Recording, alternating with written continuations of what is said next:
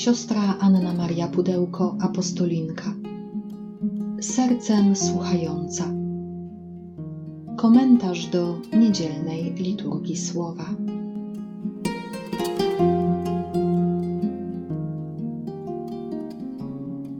Z Ewangelii według świętego Łukasza. Jezus wziął z sobą Piotra, Jana i Jakuba i wyszedł na górę, aby się modlić. Gdy się modlił, wygląd jego twarzy się odmienił, a jego odzienie stało się lśniąco białe. A oto dwóch mężów rozmawiało z nim. Byli to Mojżesz i Eliasz. Ukazali się oni w chwale i mówili o jego odejściu, którego miał dopełnić w Jeruzalem. Tymczasem Piotr i towarzysze snem byli zmorzeni. Gdy się ocknęli, ujrzeli jego chwałę i obydwu mężów stojących przy nim. Gdy oni się z nim rozstawali, Piotr rzekł do Jezusa: Mistrzu, dobrze, że tu jesteśmy. Postawmy trzy namioty: jeden dla ciebie, jeden dla Mojżesza i jeden dla Eliasza.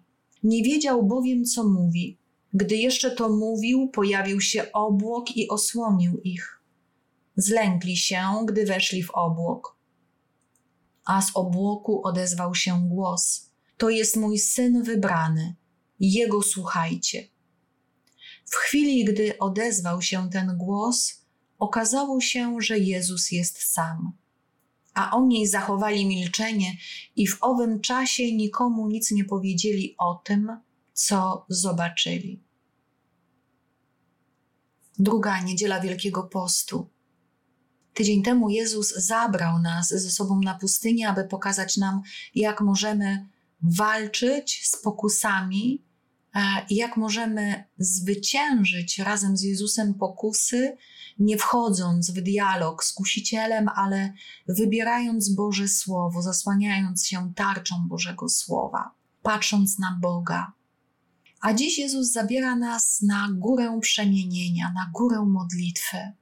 E, Jezus wybiera swoich trzech najbliższych przyjaciół, trzech apostołów Piotra, Jakuba i Jana, a dziś zaprasza ze sobą nas zaprasza nas, abyśmy weszli na górę modlitwy, a to oznacza, że aby wejść z Jezusem na tą górę, potrzebujemy zostawić na chwilę to wszystko, czym żyjemy, nasze radości, ale też nasze smutki, zmartwienia, lęki, niepewność. Bo tylko modlitwa może przemienić nasze życie tak, jak przemieniła Jezusa. Ewangelista Łukasz mówi nam, że gdy Jezus się modlił, wygląd jego twarzy się odmienił, a jego odzienie stało się lśniąco białe. Modlitwa to nie jest tylko mówienie pewnych formuł wyuczonych do Boga. Modlitwa to spotkanie, to dialog, i widzimy, że w tej modlitwie Jezusa z Ojcem uczestniczą też Mojżesz i Eliasz i rozmawiają o tym, co czeka Jezusa. Modlitwa to właśnie rozmowa z Bogiem i z Jego przyjaciółmi, którzy już żyją w Jego chwale, na temat tego, co nas czeka. Modlitwa jest dla nas poszerzeniem naszego serca, daniem poczucia bezpieczeństwa, ukazaniem kierunku, ukazaniem też, jaka jest wola Boża. Jest to czas też na, na przylgnięcie sercem do tej woli.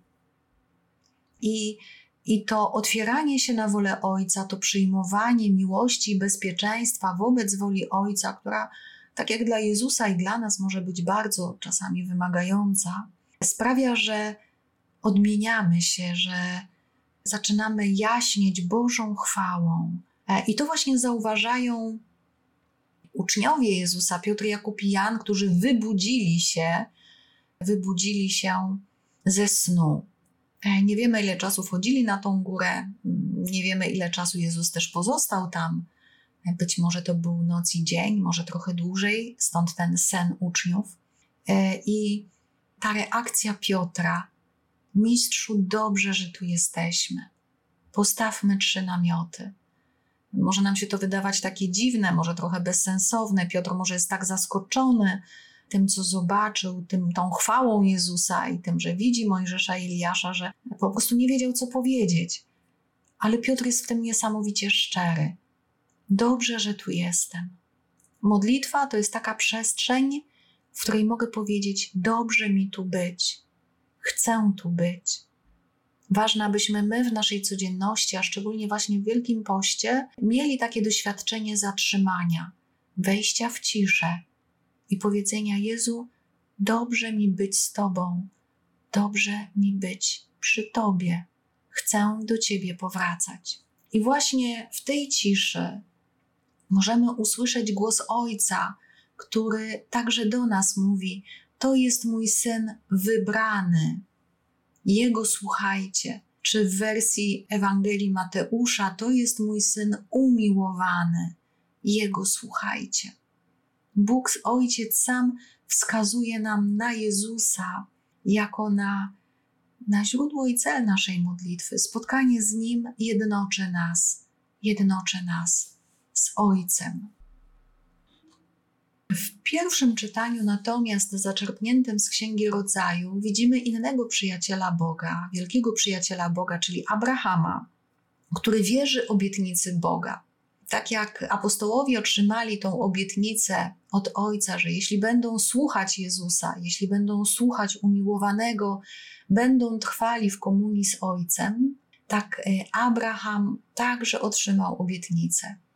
Bóg poleciwszy Abramowi wyjść z namiotu rzekł: Spójrz na niebo i policz gwiazdy, jeśli zdołasz to uczynić. Potem dodał: Tak liczne będzie Twoje potomstwo. Abram uwierzył i Pan poczytał mu to za zasługę.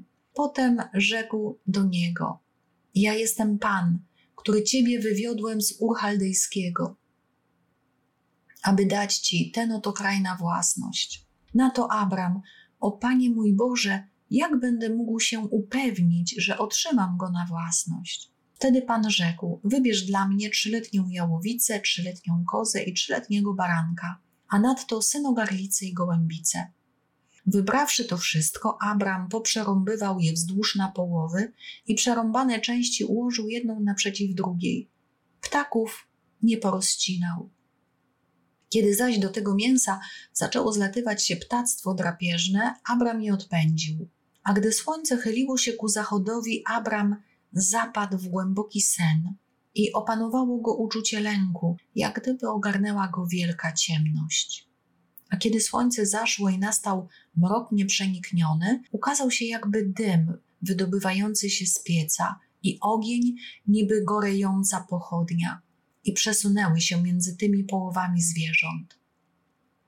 Wtedy to właśnie Pan zawarł przymierze z Abramem, mówiąc: Potomstwu twemu daję ten kraj, od rzeki egipskiej aż do rzeki wielkiej, rzeki Eufrat. Przepiękne jest to spotkanie Abrama, jeszcze Abrama z Bogiem, bo dopiero później Bóg zmieni jego imię na Abraham. Abram jest już stary, nie ma syna, nie ma dziedzica. Cały czas żyje w tej nadziei, że Bóg da mu potomka. I Bóg ponownie mu to obiecuje. Każe mu wyjść z namiotu, czyli z przestrzeni zamkniętej, każe mu się wyprostować i popatrzeć w niebo. Spójrz na niebo i policz gwiazdy, jeśli zdołasz to uczynić. Tak liczne będzie Twoje potomstwo. I Abram uwierzył.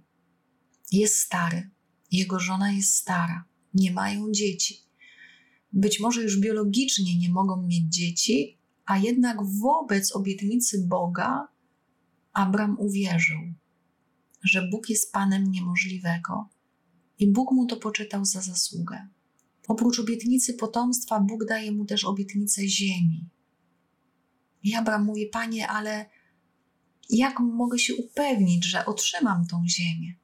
I wtedy Bóg zaprasza Abrama do przymierza. Był taki zwyczaj na Dalekim Wschodzie, że wybierano zwierzęta, które przerąbywano na pół i dwie osoby, dwóch mężczyzn, którzy chcieli zawrzeć przymierze, przechodziło właśnie pomiędzy, pośrodku tych przerąbanych zwierząt, mówiąc, że będą wiernymi przymierzu, a jeśli okazaliby się niewierni, gdyby zdradzili tą drugą stronę, to wtedy niech się z nimi stanie tak, jak z tym zwierzęciem, czyli niech mnie po prostu przepołowią na pół, gdybym, gdybym miał cię zdradzić. I Abram właśnie to wykonuje. Przygotowuje te zwierzęta, przerąbuje je, i potem następuje taki bardzo tajemniczy moment, który być może odsłania nam też to, co dzieje się w sercu Abrama. Ten głęboki sen, to poczucie lęku i ta wielka ciemność.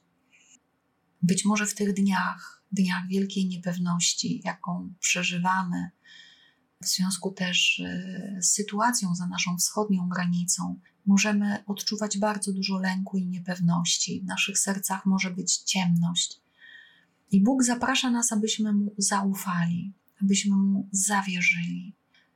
I co się dzieje? W najbardziej ciemnym momencie, kiedy właśnie ten mrok jest nieprzenikniony, Bóg w postaci ognia przechodzi, przesuwa się pomiędzy tymi zwierzętami.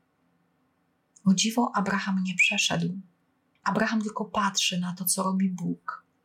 I Bóg pokazuje: Ja ci będę wierny, ja się zobowiązuję z tobą, ja ciebie do tego doprowadzę. Bóg dał gwarancję Abrahamowi, ale Bóg dał gwarancję także nam. I tym gwarantem jest Jezus Chrystus. On przeszedł już nie pomiędzy tym symbolem przepołowionych zwierząt. Jezus przeszedł przez śmierć. I, ta, I to przejście przez śmierć dało nam nowe życie, przyprowadziło nam łaskę zmartwychwstania. Odpowiedzią na dzisiejszy dar słowa jest Psalm 27, pełen, pełen nadziei. Pan moim światłem i zbawieniem moim, kogo miałbym się lękać? Pan obrońcą mego życia, przed kim miałbym czuć trwogę? Usłysz, Panie, kiedy głośno wołam, zmiłuj się nade mną i mnie wysłuchaj. O Tobie mówi serce moje, szukaj Jego oblicza. Będę szukał oblicza Twego, Panie.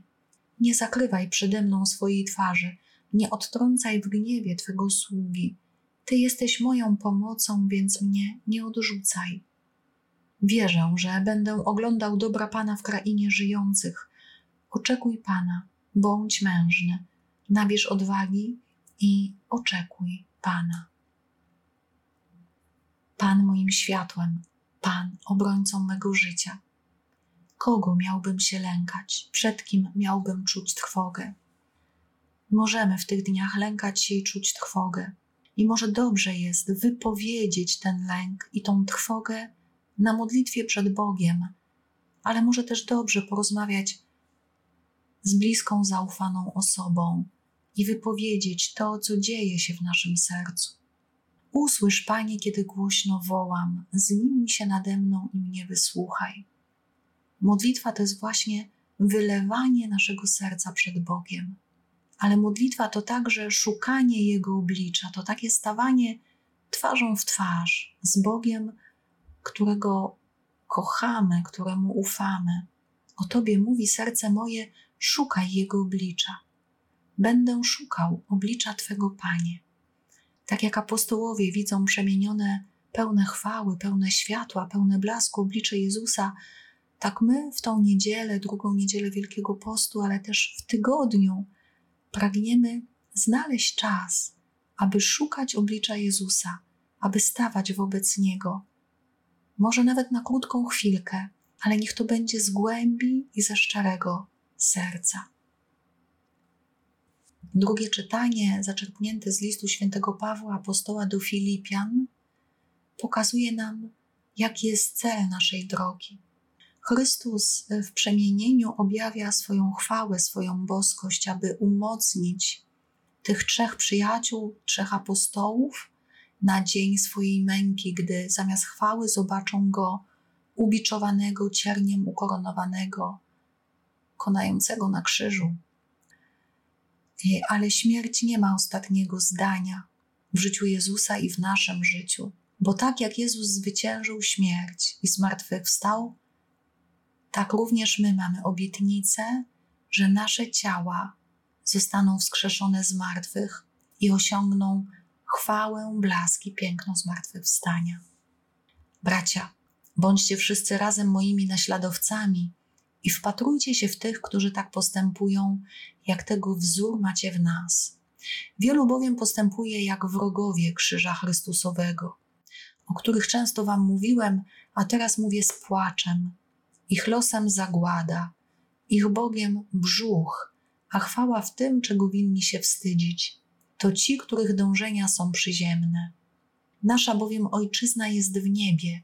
Stamtąd też, jako zbawcy, wyczekujemy Pana Jezusa Chrystusa, który przekształci nasze ciało poniżone w podobne do swego chwalebnego ciała, tą mocą, jaką może On także wszystko, co jest, sobie podporządkować. Przeto, bracia umiłowani, za którymi tęsknię, radości i chwało moja, tak trwajcie mocno w Panu, umiłowani. Wiara w zmartwychwstanie Chrystusa, ale też nasze, jest wielką łaską, ponieważ pomaga nam oderwać oczy od doczesności i spojrzeć w górę, w wieczność.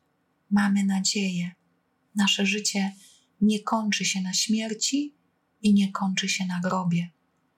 Przepiękne są też uczucia, którymi Paweł darzy wspólnotę chrześcijan, bracia umiłowani, za którymi tęsknię, radości i chwałą moja. Czy moi najbliżsi, z którymi dzielę wiarę w Chrystusa, czy wspólnota parafialna, do której przynależę, czy czuję do tych osób tęsknotę, czy czuję, że są częścią mojego życia, moją radością, dumą mojego serca.